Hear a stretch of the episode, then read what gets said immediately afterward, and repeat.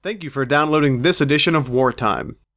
Remember, as always, Wartime is fully supported by contributions from listeners like you. For more information, please visit wartimepodcast.com.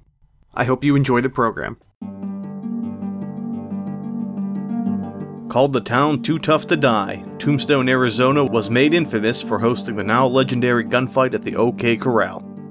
In October of 1881, local law enforcement officers engaged a party of suspected criminals in a shootout. Despite lasting only 30 seconds, the firefight has become a watershed moment in Western history. Although many have glamorized the moment, the days leading up to the event have shrouded the story in mystery. While some view the gunfight as the ultimate conquest of law and order over disorder and chaos, others believe it may have been nothing more than a premeditated assassination against unarmed victims. With the smoke now cleared, controversy is the only certainty. On this episode, we discuss the gunfight at the OK Corral. I'm Brady Crytzer, and this is Wartime.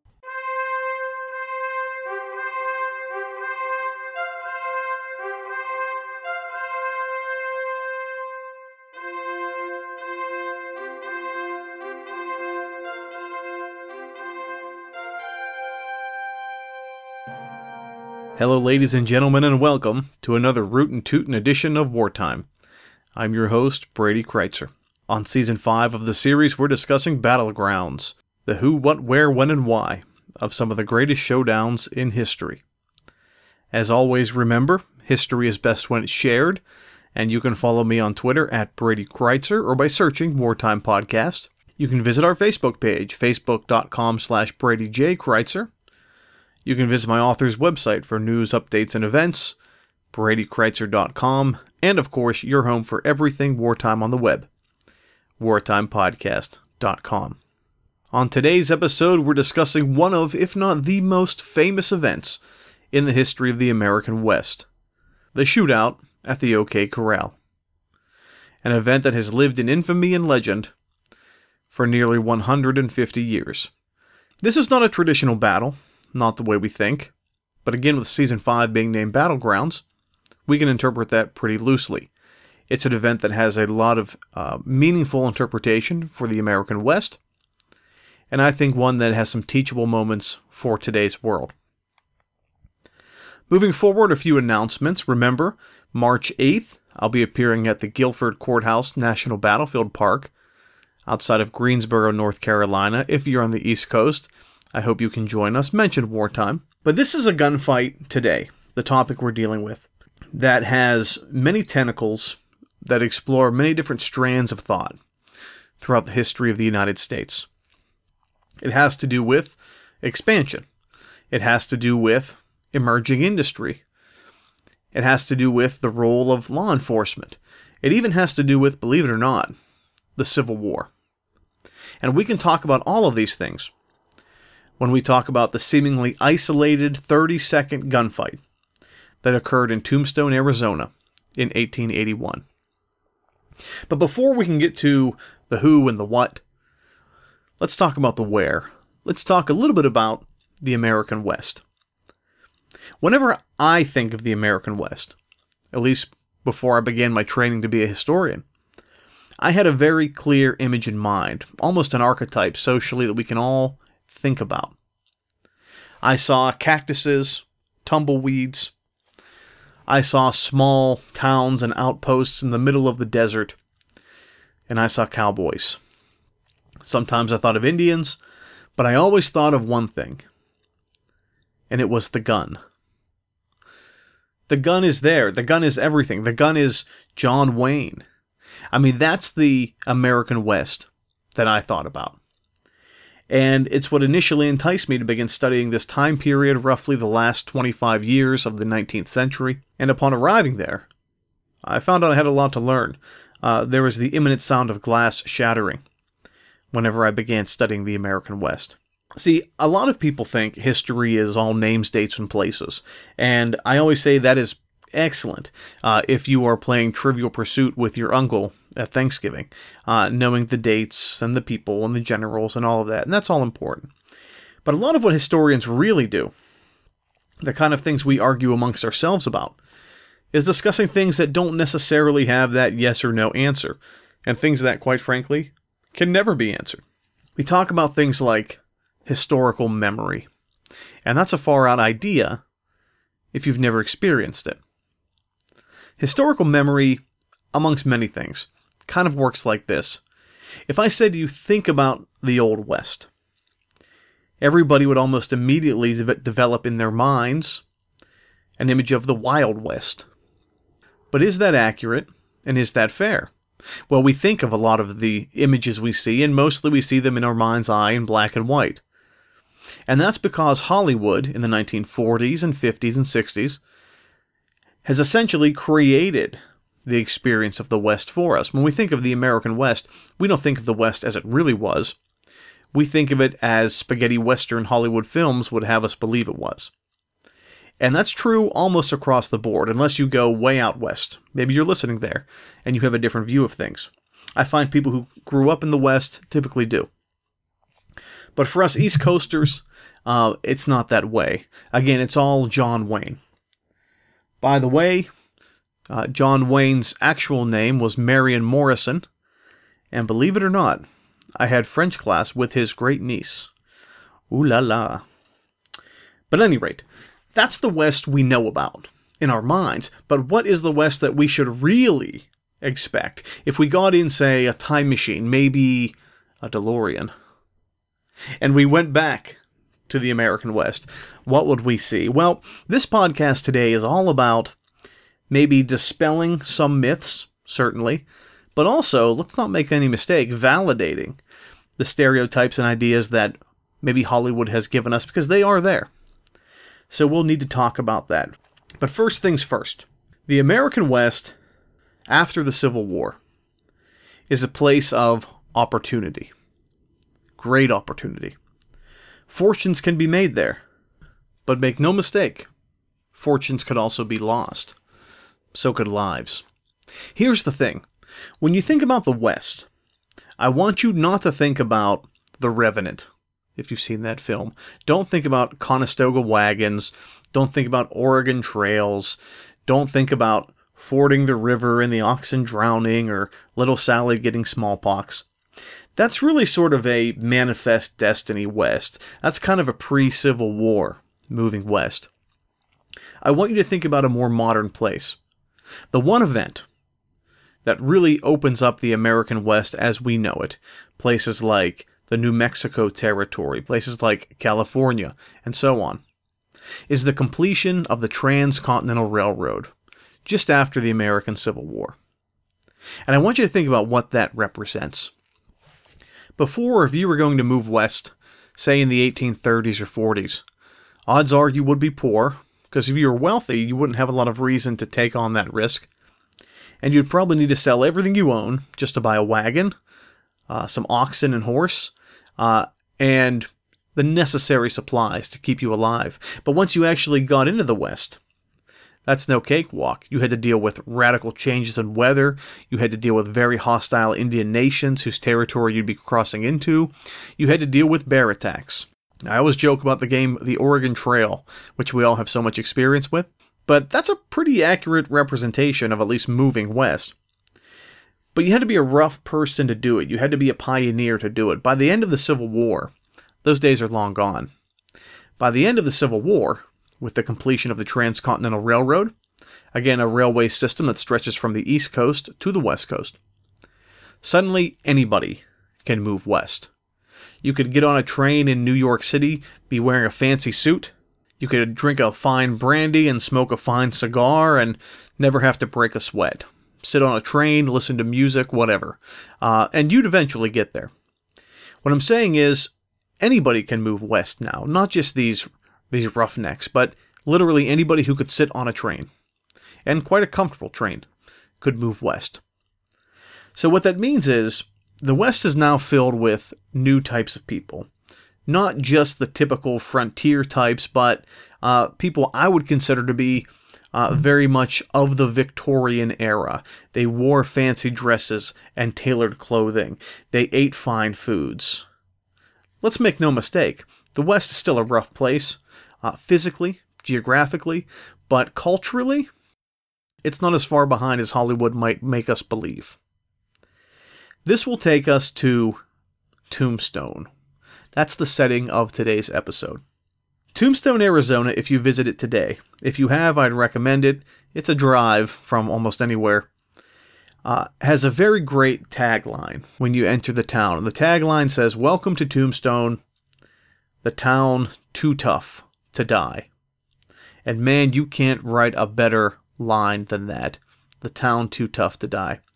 Because that feeds into all of the great sort of imagery that Hollywood films have given us about the American West. Mad Dog Tannen and gunfights and all those things. Uh, but again, it's not exactly accurate. Slightly accurate, but mostly misleading. Again, the events we'll talk about today will be one of the most enduring images that really gave birth to those viewpoints. But Tombstone was not a sleepy little town. And it's not to say there weren't any. I'd like to right now give you a crash course into the history of cities and towns in the American West. Keep in mind, if you wanted to study this professionally, you absolutely positively can. We're only skimming over the details, but as always, I'll do my best to make it simple and easy. Towns popped up in the American West, really for one of three reasons.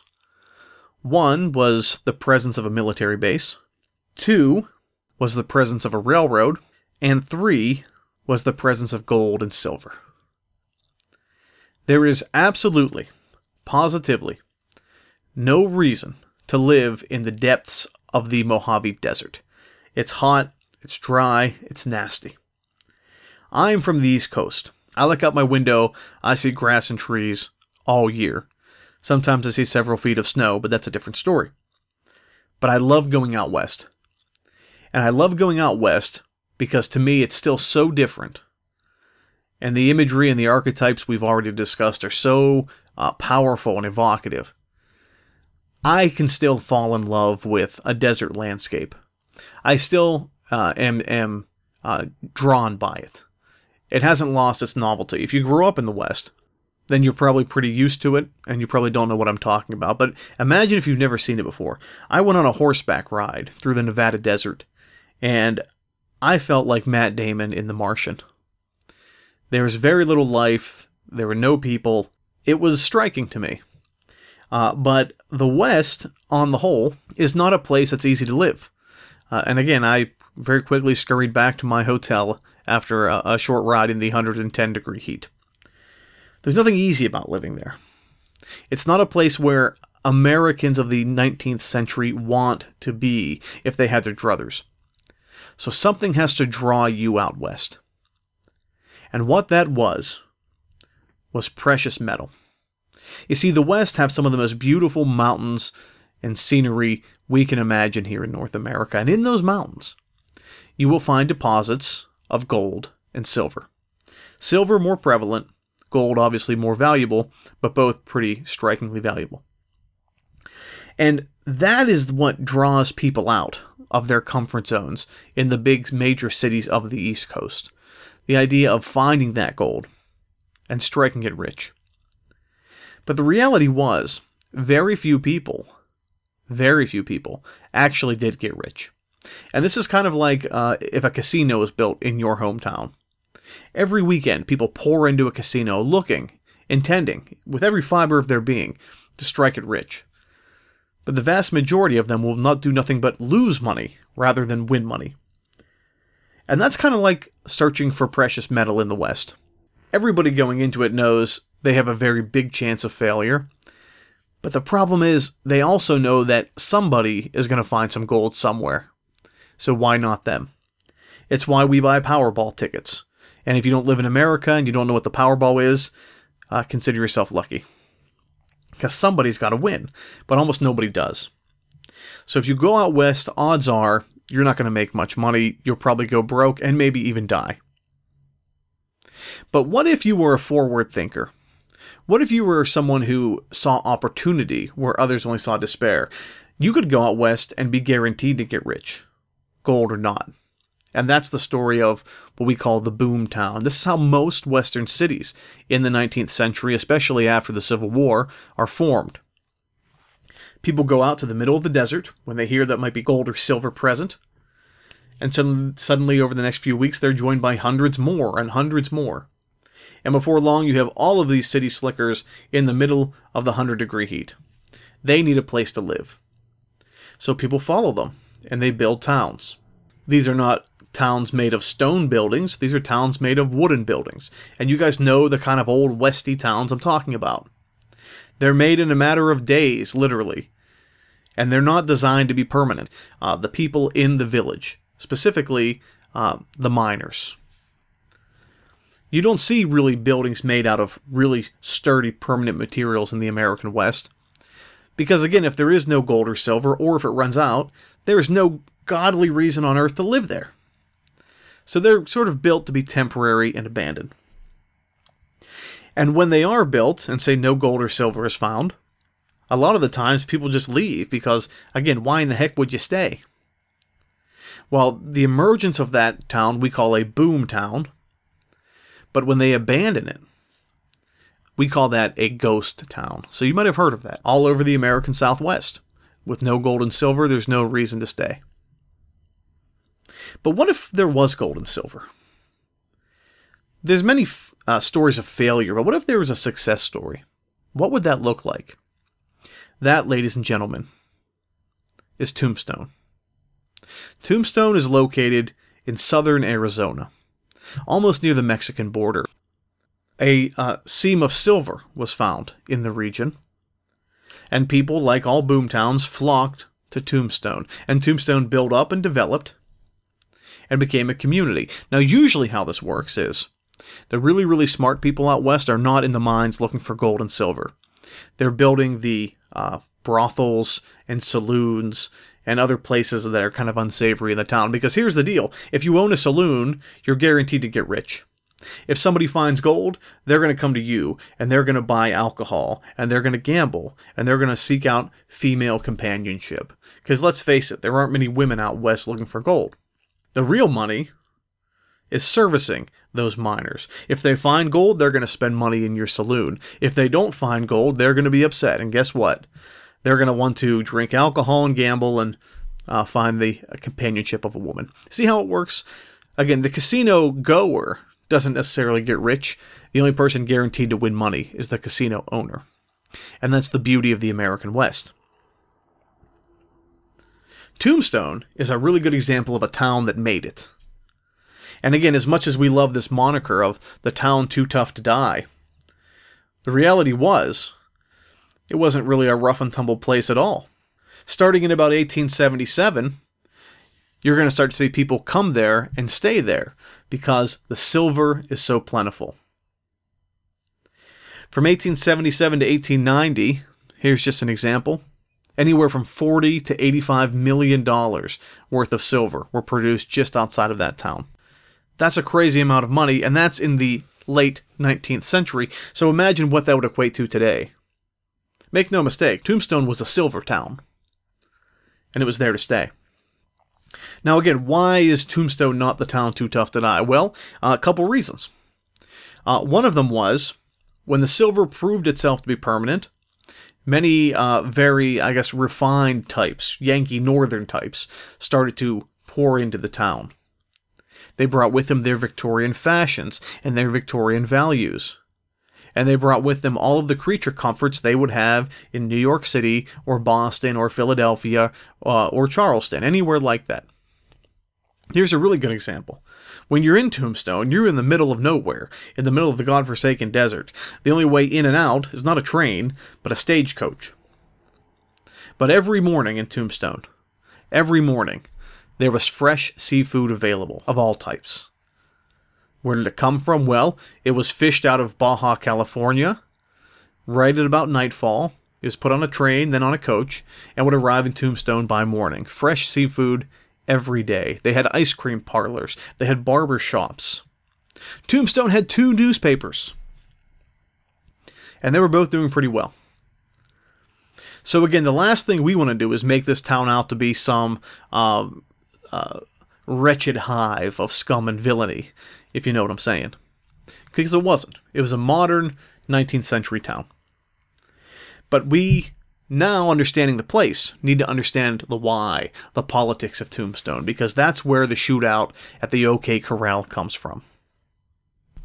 Tombstone, in a lot of ways, was indicative of many Western cities and towns, but it was also indicative of many Eastern cities and towns, in that it was seeking to find a place for itself and a role for, for itself in the post Civil War world. I want you to think about the generation that fought the Civil War. Many of them left home. Many of them left their lives behind. Many of them did not return. But those that did found themselves to be really only good at one thing. Maybe they fought in their teens and early 20s, but it was soldiering. It was operating behind a gun. It was being on their own or following orders. And although North and South were separate for four years, when they rejoined, we talked about Reconstruction in other episodes. They both wanted to lay a claim to the American West, and it really wasn't anybody's to claim. I mean, the Confederates attempted to control New Mexico early on uh, in the American Civil War, but it was wrestled away by the Federal Army. But the West was ours, not us or theirs, and that was important. And Tombstone was a microcosm of that. Tombstone really had two different types of people living in that community. There were the folks that were there before the silver, and the folks that were there after. The people there before the silver had a very common profile. Most of them lived off the land. They were ranchers, they were herders, they were fly by nights looking for day work. Some of them were just straight up criminals, outlaws. And many of them kind of lived in that gray area in the middle between legitimacy and criminality. They were mostly Southerners before the American Civil War and before they moved west. They were very conservative. And like any Southern conservative in the time in and around the Civil War, they were Democrats. As the silver produced, and the city began to grow. And again, these Yankee, refined, uh, wealthy types started moving into the town. Most of them came from northern cities Philadelphia, Boston, New York, and almost all of them were Republicans, northern liberals, for all intents and purposes. If they did serve in the Civil War, they fought uh, for the United States of America, not for the Confederacy. So already you see there's a divide there uh, the uh, conservative Southern Democrats, ranchers, and herders living on the outskirts outskirts of the Arizona territory, in and uh, around Tombstone, but not in the city itself. And these uh, northern liberals living in the town. I mean, we know what this divide looks like. Okay?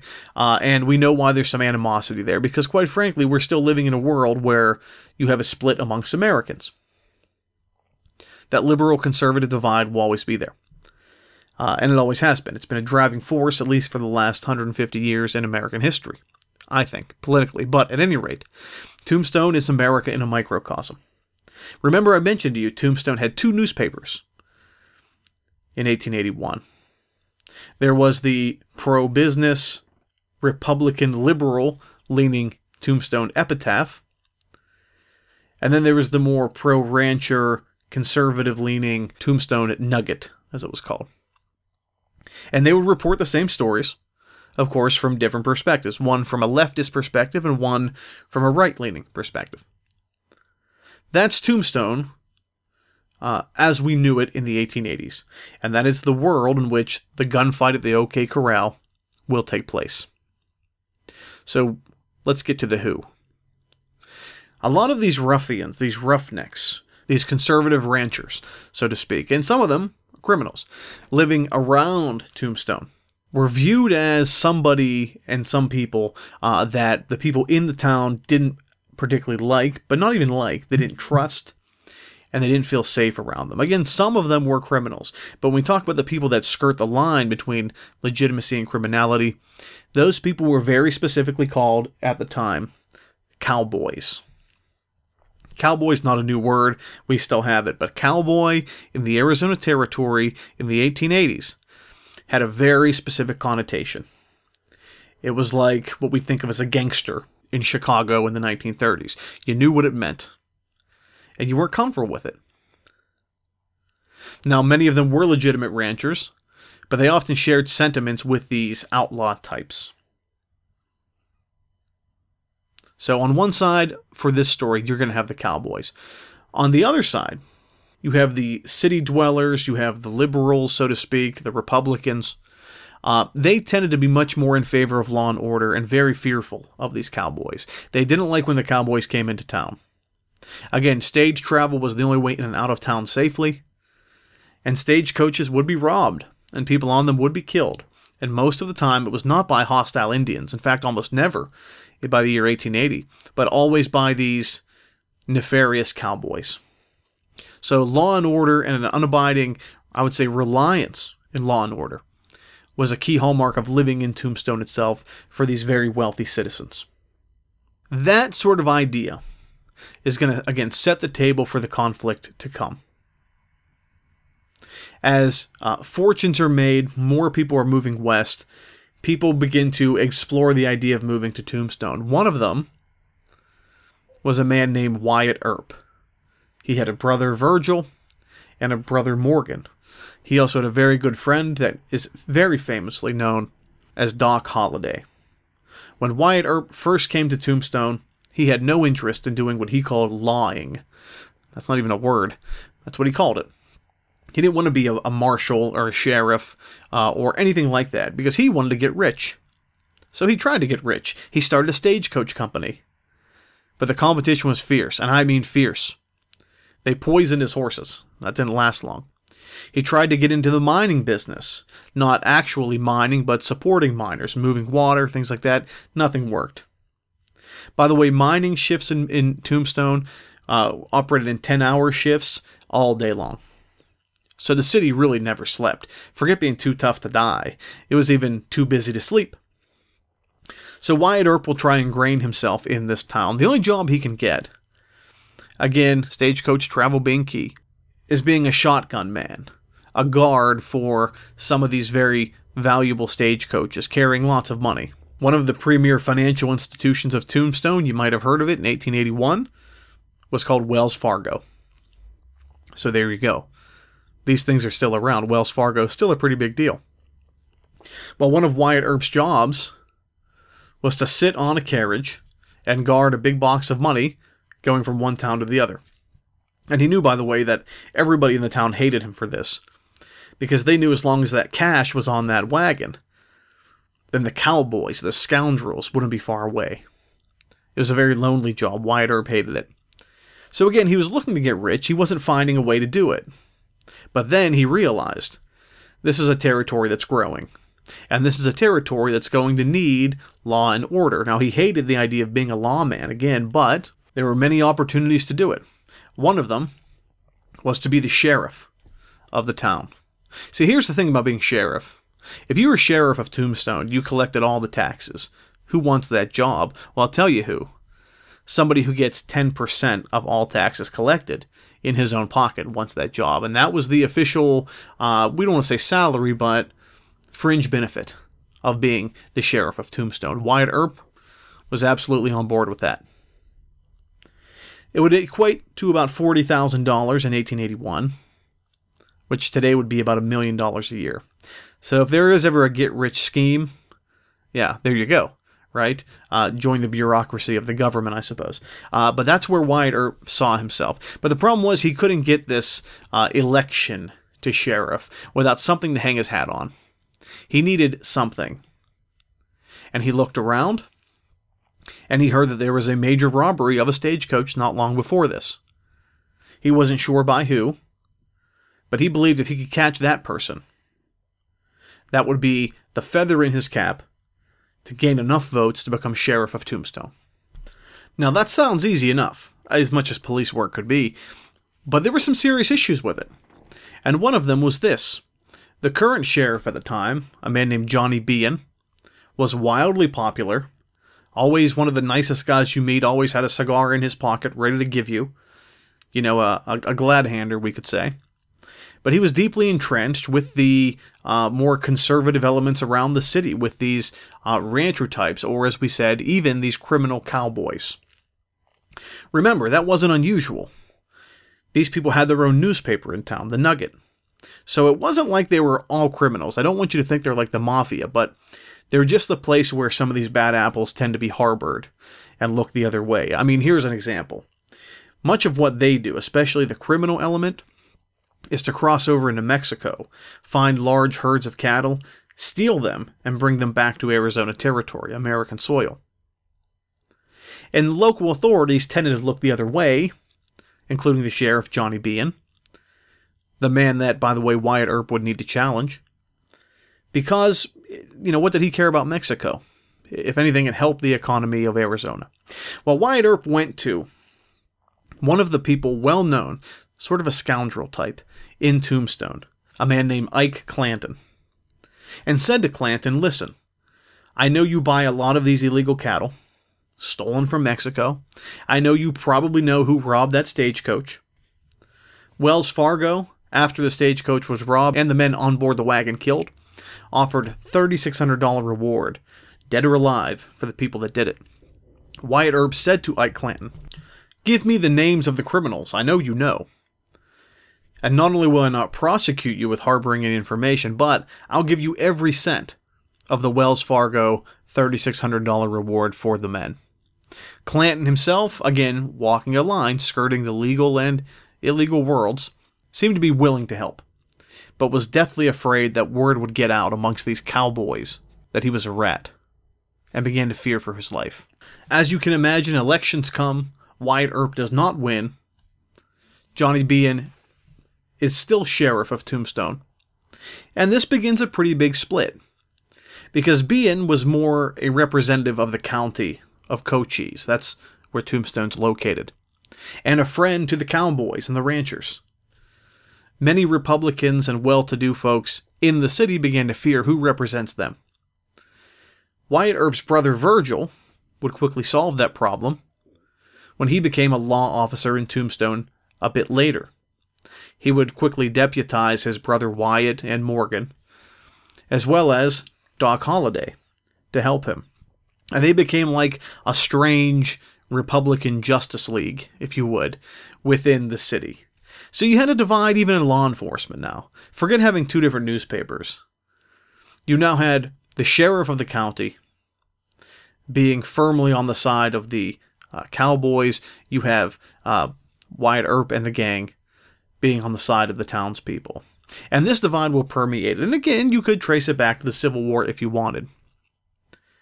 Now, you're going to see this begin to happen more and more and more. One of the things that occurs, which is a very important part of the story, and may be a surprise to some of you, is the passage of a law called Ordinance 9. You see, the townsfolk were so afraid of these cowboys, these outsiders, that they actually had a law passed that said you could not have a gun, a knife, or a dagger in town. I mean, imagine that. We have this image of the Wild West. If you would have went back in time to watch the gunfight at the OK Corral, and we'll get there.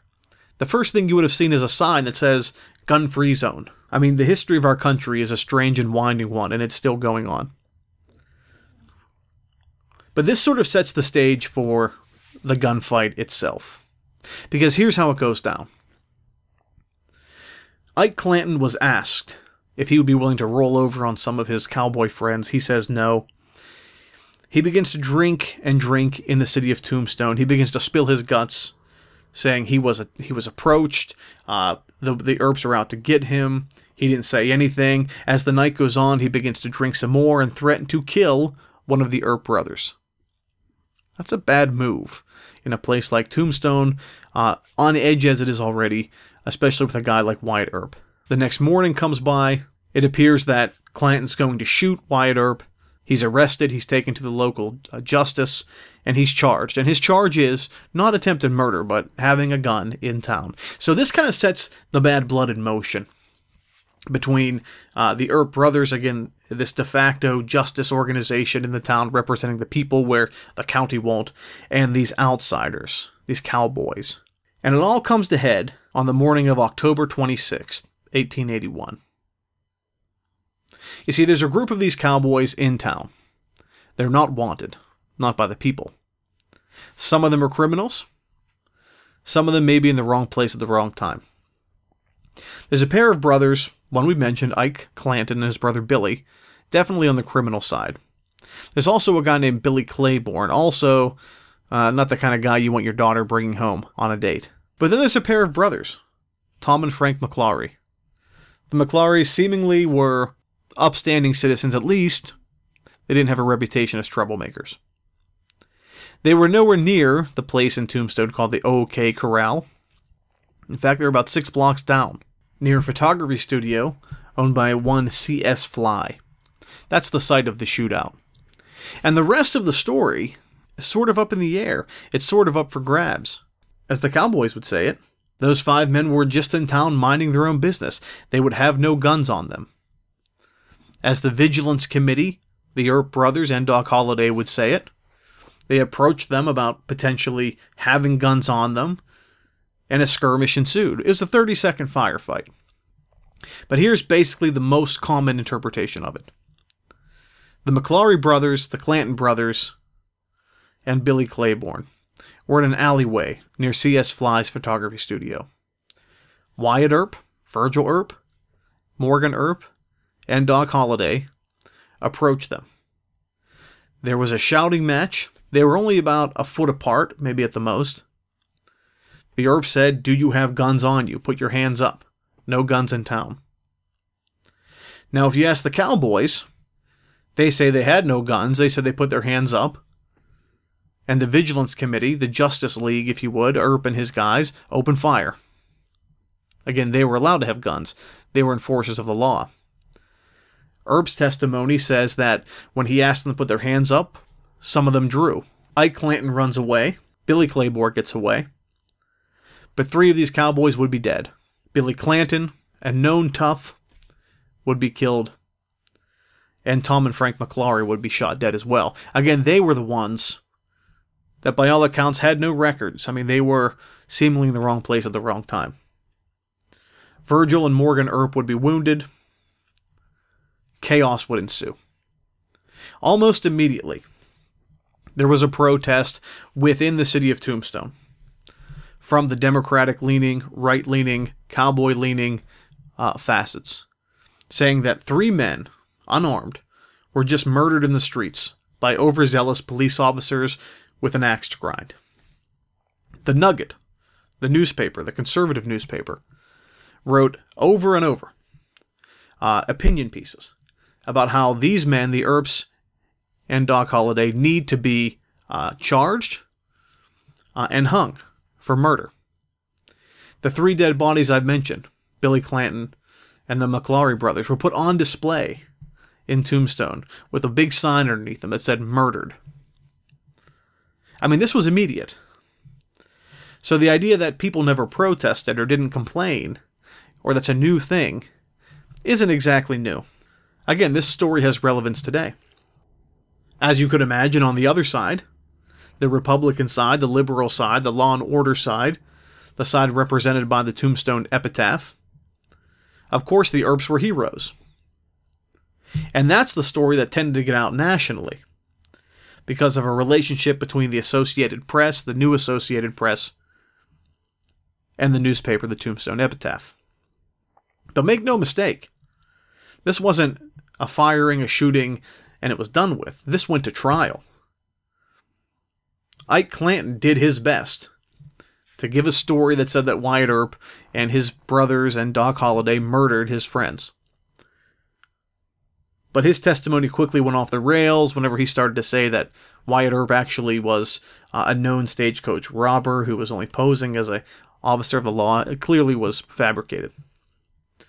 The Earp brothers, Doc Holliday, they get off scot free. But this begins an interesting dialogue. Who was right and who was wrong? And is that even something you can judge? Did those men have weapons? Or was this a, a hit squad by Wyatt Earp and his partners? In some cases, the debate still goes on, but no matter what at the end, Wyatt Earp's name goes down in history. He's a legend, for what he did. So the shootout at the OK Corral might not even have been a shootout at all. And we know for a fact it was not at the OK Corral, it was down the street. I guess the shootout at the OK Corral sounds more exciting than the shootout at CS Fly's photography studio. But it's a really compelling story. It shows us how law and order works in the West. It shows us the expectations of law and order in the West. It shows us how politics plays out on the ground in the West. It shows us the legacy of the Civil War in the West.